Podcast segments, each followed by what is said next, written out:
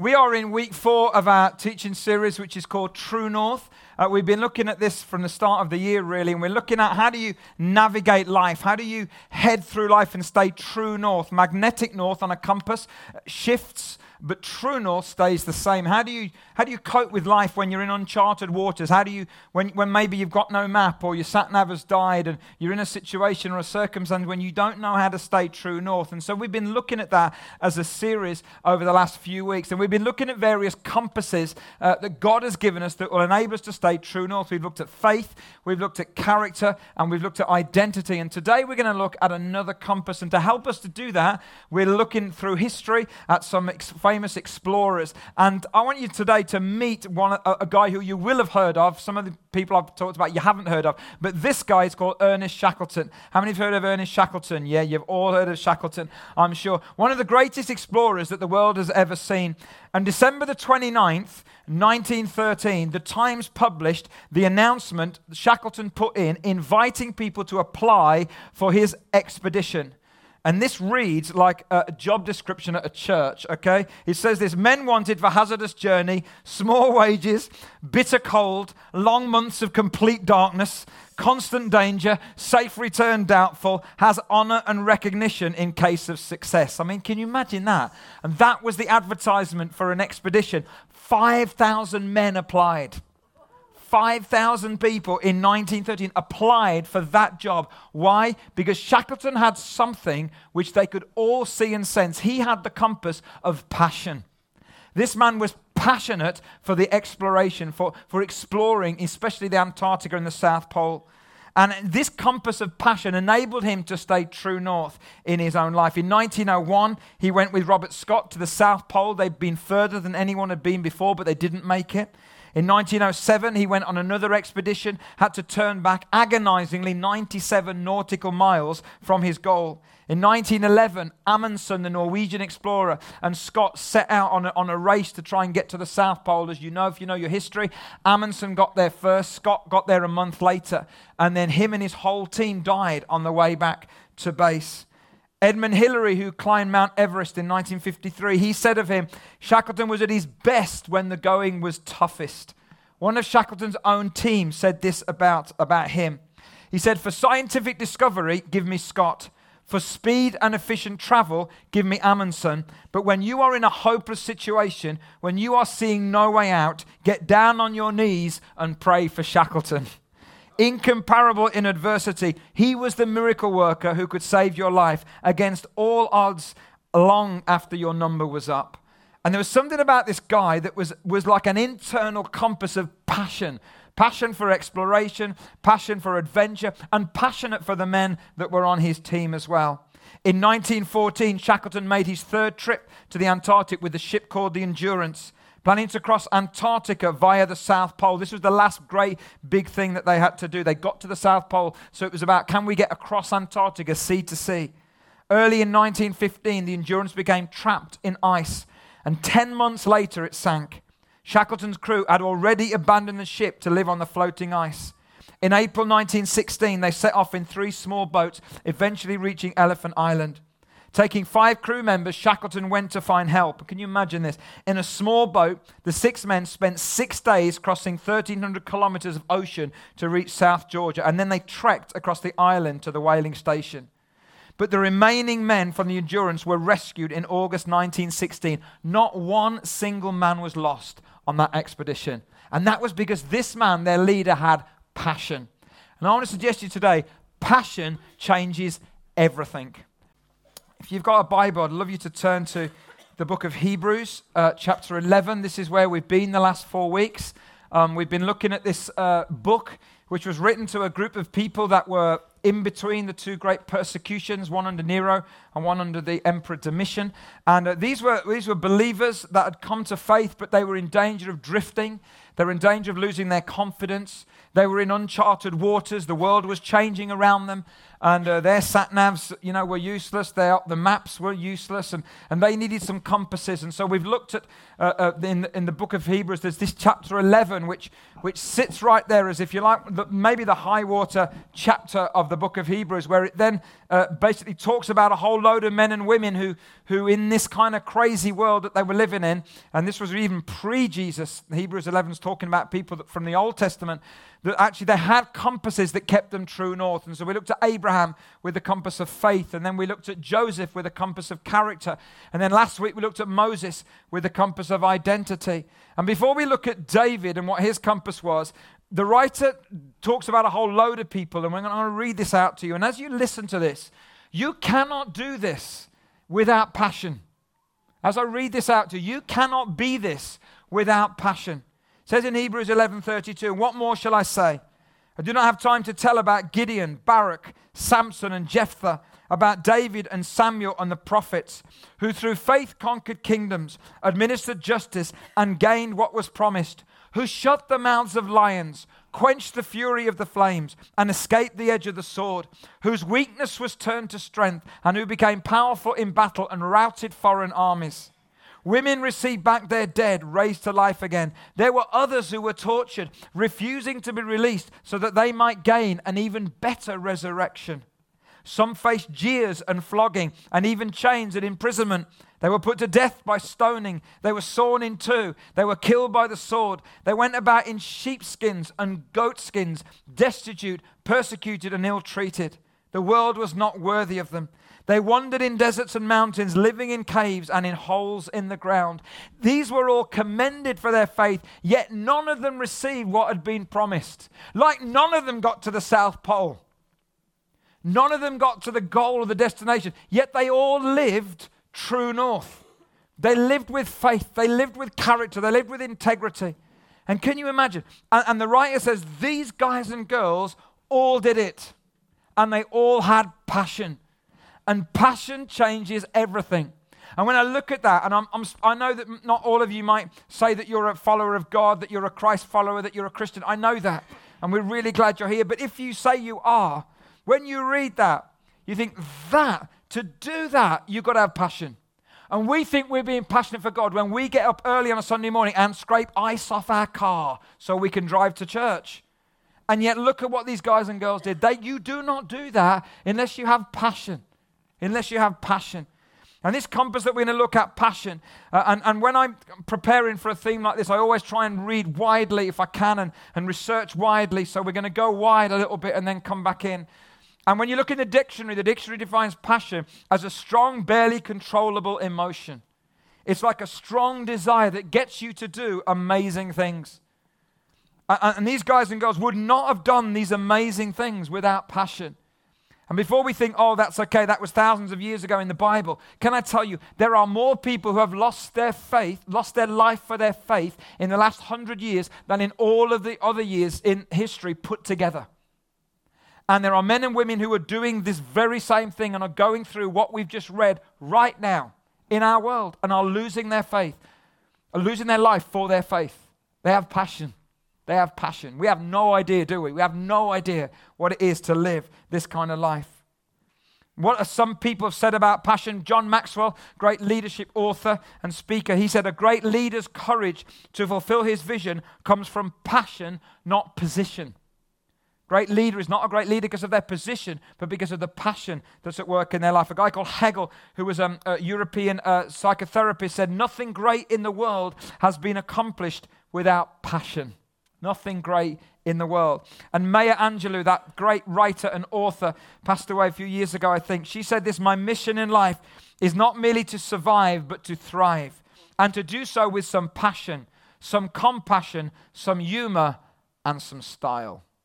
Can't guarantee all four of those for you this morning, all right, but I'll certainly try and hopefully bring some passion. And people do amazing things for passion. I don't know if you've ever seen this film called Turner. It's a film that was out recently, and um, it was based on the life of Turner, who was, a, who was a, an English landscape painter. And he was very famous for um, painting uh, seas and painting boats at sea, especially boats at sea in storms, okay? And um, the story goes that he went down to the docks at Plymouth, I think it was, and he asked the captain of a ship, one of these old school ships, you know, sailing ship. He said, Would you strap me to the front of the ship and then sail the ship out into the storm so I can really experience what it feels like to sail through a storm and then I can create that on a canvas? That's passion, isn't it? Or lunacy, I'm not quite sure which one it was.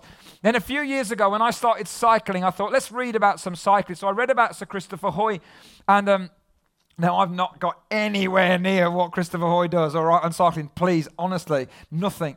But what he did apparently, when he was at the peak of his powers and competing in all these Olympics and world championships, he would cycle around the track so many times that eventually his legs stopped working because the lactic acid was so productive in his legs that he couldn't do it anymore. And he would literally fall off the bike and then throw up on the track.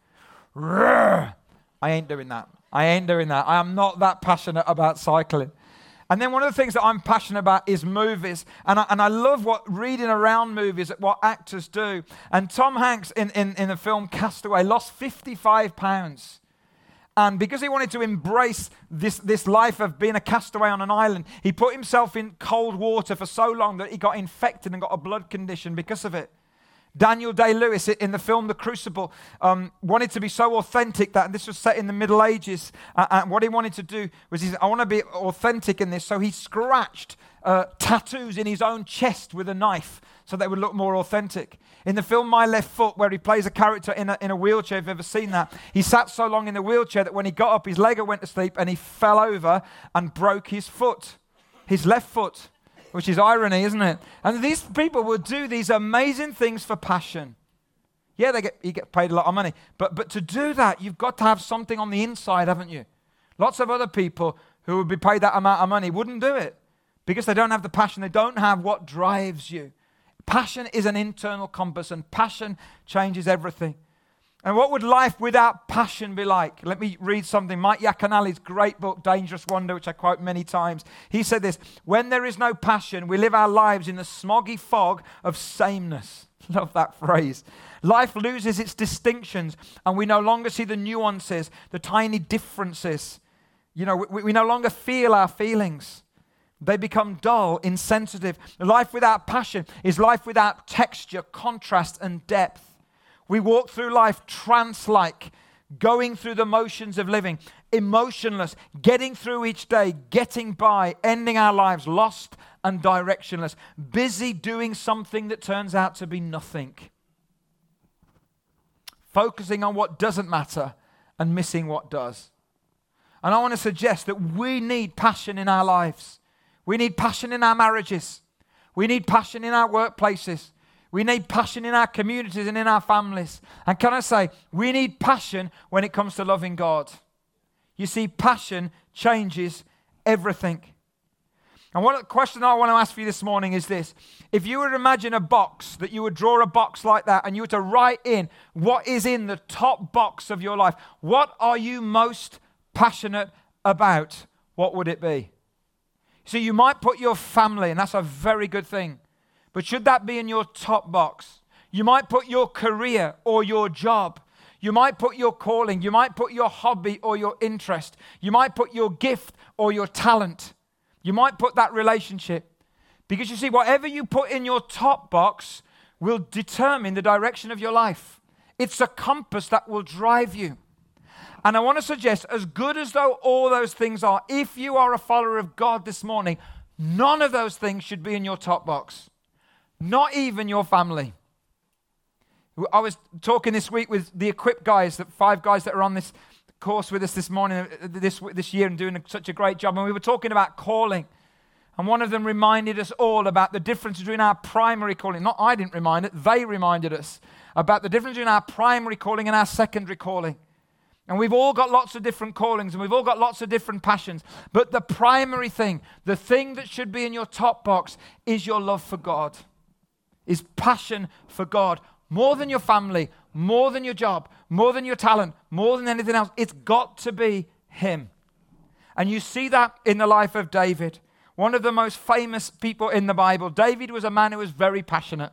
He was passionate about music, he was passionate about poetry, he was passionate about leadership, he was passionate about battles, He was passionate about the nation of Israel. But ultimately, in his top box, the passion that changed everything was his passion for the presence of God. And it says in one of the things that he wrote in Psalm 63 You, God, are my God. Earnestly I seek you. I thirst for you. My whole being longs for you in a dry and parched land where there is no water. I have seen you in the sanctuary and beheld your power and your glory. And you can be passionate about lots of things, and that's great. But if you don't have God in the top box of your life and you say you're a Christian, you're going to be out of whack. You're going to be out of sync. A guy called Andy Stanley said this what you were created for is connected to who you are created by. And we've got to get that the right way round. Is our passion for God in the top box of our life? See, saying yes to Jesus should be about entering into a life of passion. Now, I was brought up in a Christian home, and I'm grateful to God for that. And I had a great upbringing and a great upbringing in faith. But one of the dynamics of being brought up in the Christian environment I was brought up in, and I'm sure you will identify with this, is that we're often taught not to get too excited about things because if you get too excited about God, you're on a mountaintop. But how many of you know after a mountaintop, there'll always come a valley? And then there'll be another mountaintop, and then there'll be a valley, and there'll be up and down. And I get that, and there's some truth in that. But when I read Mike Yaconelli's book years and years ago, he talked about following Jesus about much more like being in a roller coaster. Now, I hate roller coasters, I don't do heights, but I've been in some, okay, and I, and I get what happens. You get strapped into the seat. So when you become a Christian and you say yes to Jesus, it's like you're getting strapped into the seat of the car, and it's easy. And as you pull away from the thing, this, this is easy. Isn't it? Like following Jesus is easy. It's like the start of a roller coaster ride. And you even begin to climb up. This is going great. I'm loving this and I'm getting a great view. But how many of you know that when you're at the top of that thing, what happens next? Yeah? Whoosh! And all of a sudden you think, I'm not going to be able to do this. I'm going to die. Everything inside of you is literally coming out. And you think, I'm going to die. And you're holding on for bare life. And then it comes out again. You think, I survived. I can do this. I can do this. And then it gets faster and faster, and you're coming towards the end, and you think, Whoa, I'm going off the end. And you're looking straight across, and there's a sharp left, you know that bit, or a sharp right. And your eyes and your mouth and your lunch is going that way, and you're going that way. And at the end of it all, you come back into the, the where you started, and you, you say, What a ride. And what he says is that is what it should be like following Jesus. Not a series of ups and downs, but a, like that, twists and turns. And sometimes it's great and sometimes it's difficult, but at least you feel alive.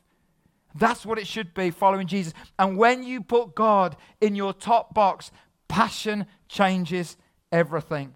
I love these verses from Romans chapter 8 from the message, which is a new kind of paraphrase of the Bible. He says this When God lives and breathes in you, and He does, as surely as He did in Jesus, you are delivered from that dead life with his spirit living in you, your body will be as alive as Christ's. Goes on to say, this resurrection life you receive from God is not a timid, grave tending life. It's adventurously expectant, greeting God every day with a childlike, What's next, Papa? I love that, that sense of excitement, that sense of relationship, passion for the presence of God. And when you look at David's life, that passion for the presence of God enabled him to do extraordinary things. So, as a teenager, he appears uh, um, uh, on the scene in, in 1 Samuel 17 and he rocks up at the battle. And his brothers are in the army at the battle. And, and he rocks up with some sandwiches for them, okay? Some packed lunch. And he's a teenager. And he hears this giant ridiculing God and ridiculing the people of God. And because he has a passion for the presence of God as a teenager, he says, Who is this giant that he would defy God? And he takes on the giant and he takes his head off. And then later on in the story, because passion for God will do that, it will cause you to fight giants in your life. Because any giant in your life is a threat to God in your life and to the name of God and the reputation of God. And that's the passion. If we're passionate about God more than anything else, then we'll fight the giant of addiction. And we'll fight the giant of fear. And we'll fight the giant of sin because we know that that is a threat to the name and the reputation of God. And because we're so passionate about the presence of God, any giant that comes will take it on because that's a threat to the name and the reputation of God. And then later on in the story, um, he, he, then enters into this whole big uh, running away thing from the king Saul, who got it in for him and did some terrible things to him, hurt him badly. And David's in a cave one day, and Saul comes into the cave. The Bible says, I love the Bible, it's so real, to relieve himself. I think we know what that means. He's come in the cave to relieve himself. And, and the Bible says that David looks and his men say to him, You could kill him. He's the guy who's done you so bad, you could kill him and nobody will know. And he says this Because of my passion for God, why would I touch the Lord's anointed? Because of my passion for God, I will forgive even the people who've hurt me the most. When God is in your top box, it enables you, that passion enables you to forgive people who've hurt you the most. And when God is in your top box, it also enables you to forget sometimes etiquette and just to be passionate about God. One of the, sto- the story we're going to look at this morning is, is a story way later than these stories. When David has become king, Saul has long gone and buried. And David has become king. And he brings back into Jerusalem the lost ark of Israel, the ark of the covenant. If you've seen Raiders of the Lost Ark, you'll know something about that from Hollywood anyway. But it was a very famous and important um, thing in Israel's history, and it was symbolic of the very presence of God. And so, in other words, when the ark was there, it was like God was there. And he was so passionate for the presence of God that this was the greatest day in his life. And when he finally brought the ark of the covenant back into Israel, he was so excited that he kind of lost sense of etiquette. And this is what happened in 2 Samuel 6. As the ark of the Lord was entering the city of David, Michal, daughter of Saul, who was David's wife, watched from a window. And when she saw King David leaping and dancing before the Lord, she despised him in her heart. And he didn't just leap and dance, he took off all of his, his clothes and he literally just had his underwear on. The Bible says a linen ephod. Okay, now we're not going to recreate this today. Can I just say that? Okay, and this isn't like a license just to do whatever you want to do and all of that. This is just one instance of, of where his passion for God and the presence of God is so overwhelming that he forgets etiquette and he just, just celebrates and, and, and explodes in, in this kind of worship and adoration towards God goes on to say, when David returned home to bless his house, Michal, daughter of Saul, Saul came out to meet him, and she said, Now you may notice some sarcasm. If you're married, you'll recognize this. How the king of Israel has distinguished himself today. You getting it? Going around half naked in full view of the slave girls of his servants, as any vulgar fellow would. And notice that the sarcasm and the cutting. And David said to Michal, It was before the Lord Darling, he's my top box, not you. I love you, but he's, he, you are not my top box. He is. It was before the Lord who chose me rather than your father or anyone from your, his house when he appointed me ruler over the Lord's people. I will celebrate before the Lord. Do you know what? I'll become even more undignified than this, and I will be humiliated in my own eyes. But by these slave girls you spoke of, I'll be held in honor. And Michal, daughter of Saul, had no children to the day of her death. Just say a little comment here. She is in a window looking down at him and how he's worshiping God. She, who is a princess of the kingdom, all right, and should have been worshiping God as well, because this is the greatest moment in their history. All she's got in her heart is coldness, hardness, criticism, bitterness, cynicism. Can I say, if you ever get in that situation, you run the risk of remaining like she did, barren. Not physically, maybe, but spiritually barren. And he says, Listen, darling, he says, I love you, but I love God more than anything else. He is in my top box, and passion changes everything. Now, that's great, but here's where we come in. We can lose our passion, can't we? Even as followers of God, we can lose that passion. Somehow, that passion for God in the top box gets replaced by other things. And before we know where we are, we've pushed God aside, even though we're followers of Jesus. And I want to look briefly at this story because we looked at the end of the story, but we've got to go back to the beginning of the story to see where David lost his passion. And so in verse 9, it says, David was afraid of the Lord that day. And he said, How can the ark of the Lord ever come to me? He was not willing to take the ark of the Lord to be with him in the city of David. Instead, he took it to the house of, and this is my favorite name in the whole Bible, Obed-Edom the Gittite. Don't you just love that? You know some Gittites, don't you? You work with them, don't you? You know, I'm not saying that. Obed in the Git, that's just a great name. And basically, this says that something happened on this day that caused fear to say to David, I ain't going to do this anymore. And he literally pushed the presence of God aside for three months. He lost his passion for the presence of God. He kept God at arm's length for three months. For three months, he lost it. For three months, God dropped out of his top box because of fear. How did that happen? Well, what happened was that, that, that David got the ark back from the Philistine camp, and, and, and under the law it said that they, the, the ark should be carried on, on the shoulders of the priests, but he wanted to do it quicker. got, got the right heart, right motive, just wrong method. He wanted to do it quicker, so they put it on a, on a cart. And as it went through, it stumbled. And one of the guys reached his hand out. And because it was an irreverent and holy thing, then this guy lost his life. And I'm not going to go into all of the ethics of that and the understanding of that. That's for another day. But basically, what happened was that David was hurt.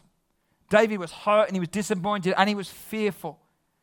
There they were with this ark, the lost ark, and they were bringing it through the streets, and everyone was watching them. This was Paraders of the Lost Ark. Do you like what I did there? And, uh, and this was, um, oh, it took me ages to think about that one. And as they were parading this lost ark through, this terrible thing happened, and it caused David to push God aside for three months. He lost his passion. Fear is often what keeps us away from God, even as Christians. We've had bad experiences, but we're not quite sure what God will do, and so we push God aside. This week I was, um, I was watching the news this week, and um, uh, I can't remember what, one of the mornings, and, and, and, this, this lady came on who was, who was talking about the fact that she's got cancer, she's got terminal cancer. She's got a five year old daughter, and she's just written this book called The Cancer Whisperer. And I was so engaged by what she said. She was a very bright uh, lady. And just the way she was handling it and the way that she was encouraging her child, who's five, to talk to her about her illness and not to, not to deny it or ignore it, but to engage. I thought it was so helpful.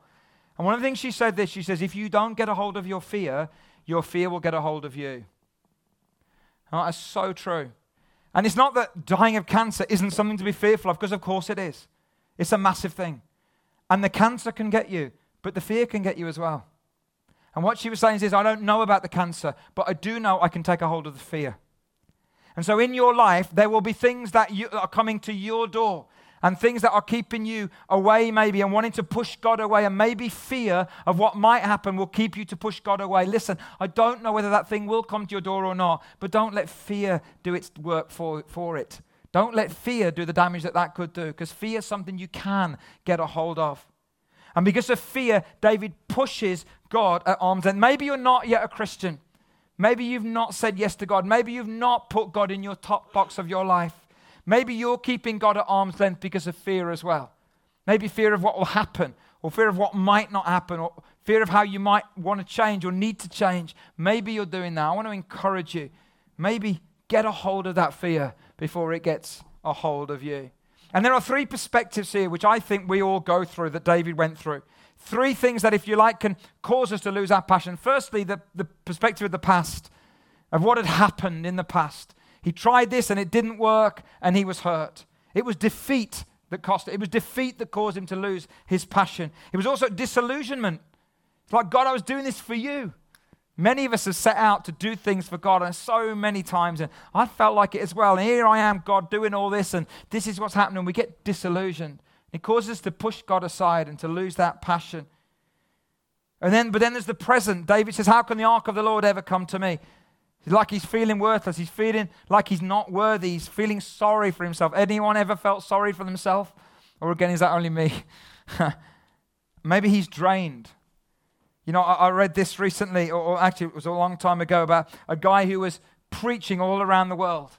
Okay, so telling everybody else about the about passion for God, and he said this toward the end of the itinerary. I was so tired that when I arrived back in New Zealand, I was giving a public meeting. I had to stop and sit down without finishing. If I'd have said another word, I'd have found myself in tears. The nervous batteries had completely run down.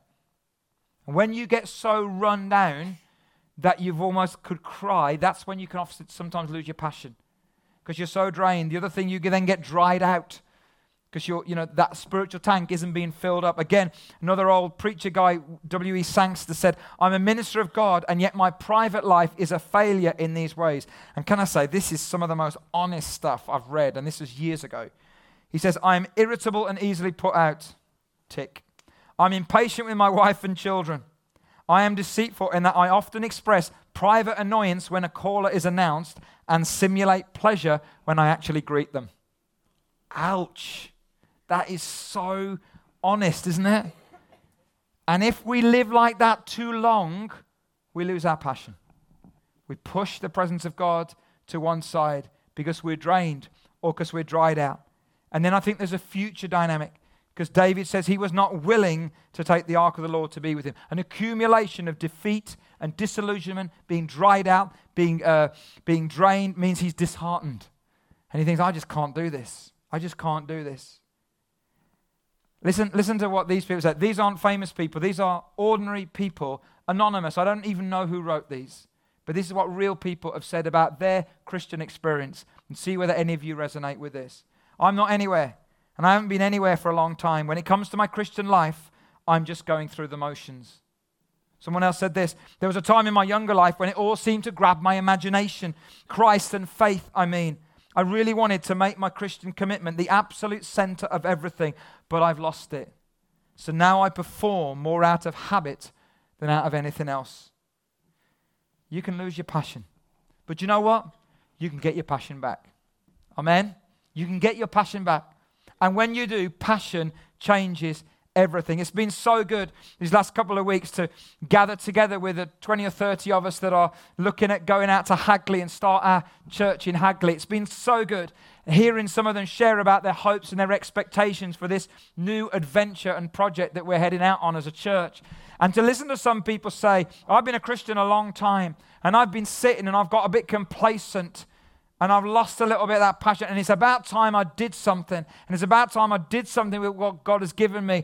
And, and just to hear the passion in that has been so inspiring. You can get your passion back. How do we get it back? Very briefly, what did David do? Firstly, he recognized where he was at. Three months he pushed God on one side. One day he woke up and said, I'm out of it. I've pushed God aside. And he said, This is where I am. You know, when you go to um, a theme park and, and you, you, you, you, you want to get to the roller coaster, yeah? And you don't know where it is. You look at one of the big maps. What do you look at when you look at the map? You don't look at the roller coaster. You look at that little sign that says, You are here. Because if you don't know where you are, you've got no chance of going, going where you're going. And so the first thing is to recognize where you are. I am here.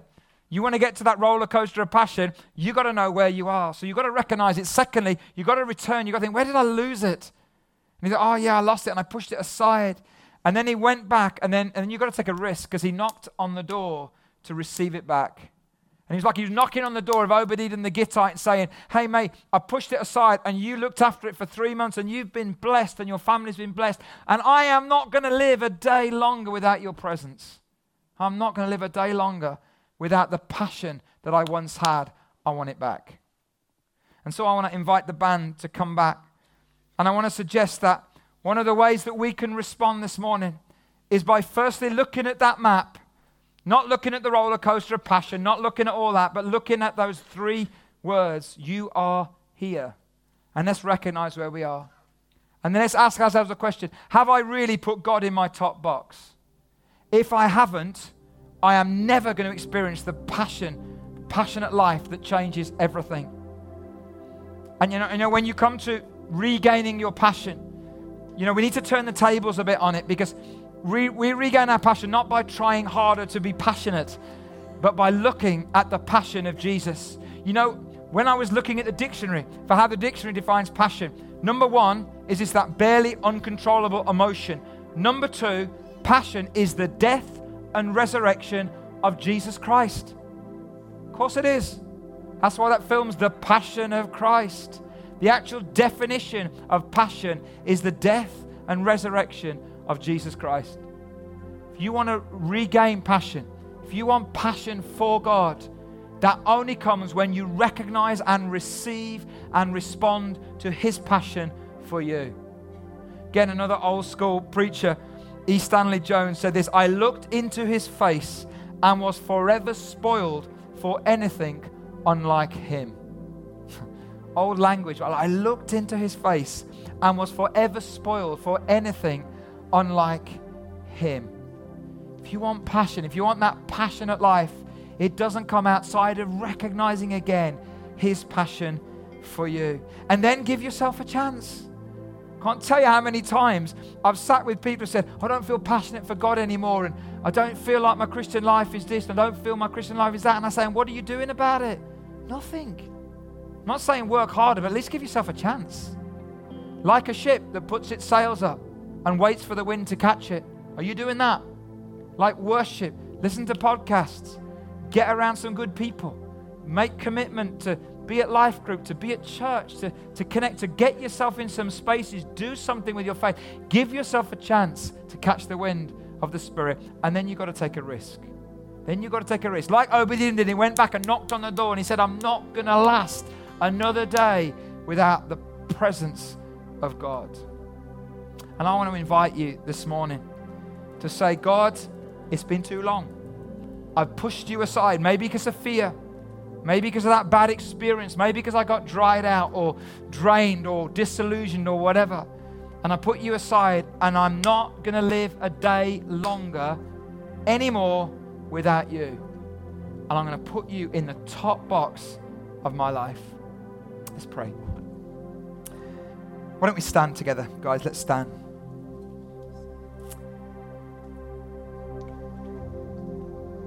You know, if there's one person here today and, and you want to say, That's me, that's me, and I'm not living a day more without you in the top box of my life, God, would you restore? You know, David said in the psalm, David lost his passion at lots of times in his life. There was another time when he lost his passion after he'd sinned very badly, taken another man's wife, murdered the other man, horrendous. And when he came to realize what he'd done, he, he, he wrote this incredible psalm and he said, Restore to me, Lord, the joy of your salvation, not mine, of your salvation. Restore to me the joy of what you have done for me. Restore again the passion that you have for me. So, listen, if there's one person here today and you recognize you are here, and you will go back and you'll knock on that door and you'll say, God, I'm not moving until you give me back that passion, the joy of your salvation. God, if there's just one of you here, then this is really worth it. I don't want you to live a day longer without the passion that God has for you. Restore to me. I don't want to go this meaningless, passionless life. And I want to put you in the top box of my life.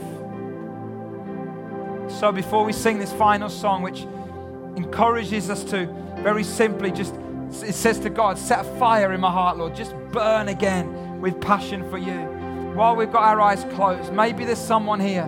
Maybe you've never fully given your life to Jesus. Maybe you've never said, God, would you be in the top box of my life? Or maybe you have done that, but you know you've pushed him aside.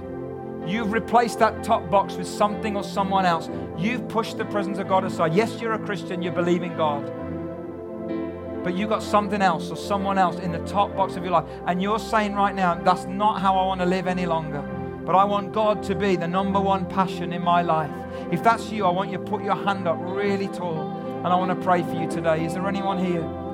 You maybe say, you say, I've lost my passion. Thank you. And I want that to be restored. You want to put God in the top box of your life. Do you want to declare that together? Is there anybody else? In the back here, thank you. God, we're reaching out our hand to you because we say we want you to be number one. We want you to be number one. And God, we're recognizing that we've pushed you aside and we've let other things become more important and we're more passionate about those than we are about you. And Lord, we say sorry and we come back and we say, God, set a fire in our heart. Set a fire in our heart because passion changes everything.